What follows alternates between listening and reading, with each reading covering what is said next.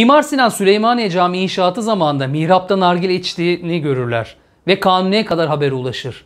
Kanuni ansızın inşaata baskın yapar ve Sinan'ı nargile içerken görür. Büyük bir kızgınlıkla bunu nasıl yaptığını sorar. Mimar Sinan ise nargilesine yaklaşıp bakmasını, tütün ve kömür olmadığını, suyun fokurdama sesiyle cami içindeki ses akustiğini ayarladığını ve her köşeden sesin duyulabilmesi için çalıştığını söylemiştir.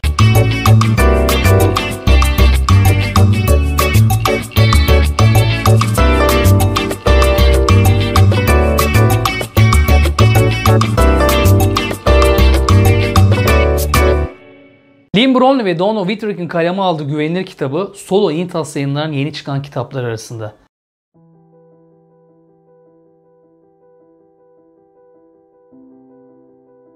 Kitap her ne kadar lider, kurum, çalışanlar ve buna bağlı işletme performansının artması adına bir dönüşüm sürecini içerse de aslında bireysel koşuluk kalitesinde bir yayın olduğu tartışmasızdır. Başarıya ulaşmış işler için çalışan, müşteri ve yönetici üçgeni arasındaki güven açılarını oluşturan kişilerin olduğundan bahsediyor.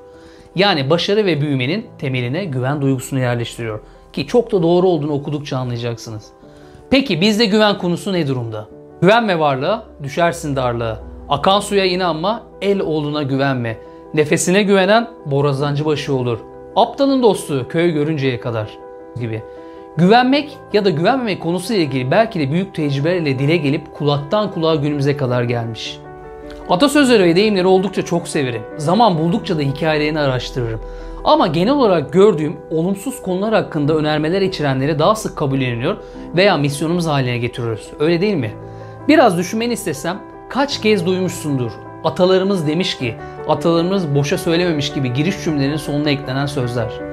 İnsan olarak arzularımız ile yaşamaya başladığımızdan beri ihtiyaçlarımız biraz geride kaldı. Bizi geliştirecek ve fayda sağlayacaklar yerine kimi zaman egomuz, kimi zaman da mutluluğumuz için uygun olana yüzümüzü dönmeyi seçiyoruz. Öyle ki davranışlarımız alışkanlık haline geliyor, katılaşarak kendi doğrularımıza dönüşüyor. İşin en düşünülen tarafı da bu doğruları herkesin kabul etmesi gerektiğidir. En güvenilir insan, en güvenilir şirket olmak isterken güveni tasarrufla kullanıyoruz. Ve bu kimi zaman değer, kimi zaman da tecrübe dediğimiz kalkanlarla korunuyor. Dünyada her şey hızla değişip gelişirken ve üstelik bunlar yine insanoğlu marifetiyle olurken gündelik yaşamımızda bize ne kadar etki edebiliyor? Cep telefonları, bilgisayar, araçlar, kıyafet hatta saç modelleri her yıl sürekli değişim halinde. Eğer ihtiyaç ise mutlaka değişmeli katılıyorum. Ama sadece görüntüçü olmasının yanında külfet oluşturacağı da kaçınılmazdır. Acaba iyi insan olmak, paylaşmak, ön yargılardan kurtulmak, sevgi, dostluk gibi değerlerin de değişmesi için moda mı olması gerekiyor? Ya da büyük indirimler, büyük kampanya fırsatlarla satırıl hale gelmesi mi? İmar Sinan Süleymaniye Camii inşaatı zamanında mihrapta nargile içtiğini görürler ve Kanuni'ye kadar haber ulaşır. Kanuni ansızın inşaata baskın yapar ve Sinan'ı nargile içerken görür.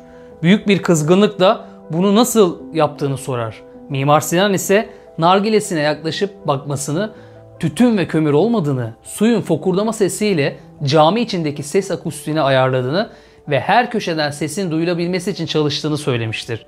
Bizim zamanımızda hiç böyle değildi. Şimdiki nesil böyle demeye bile bugünkü değişime borçluyuz.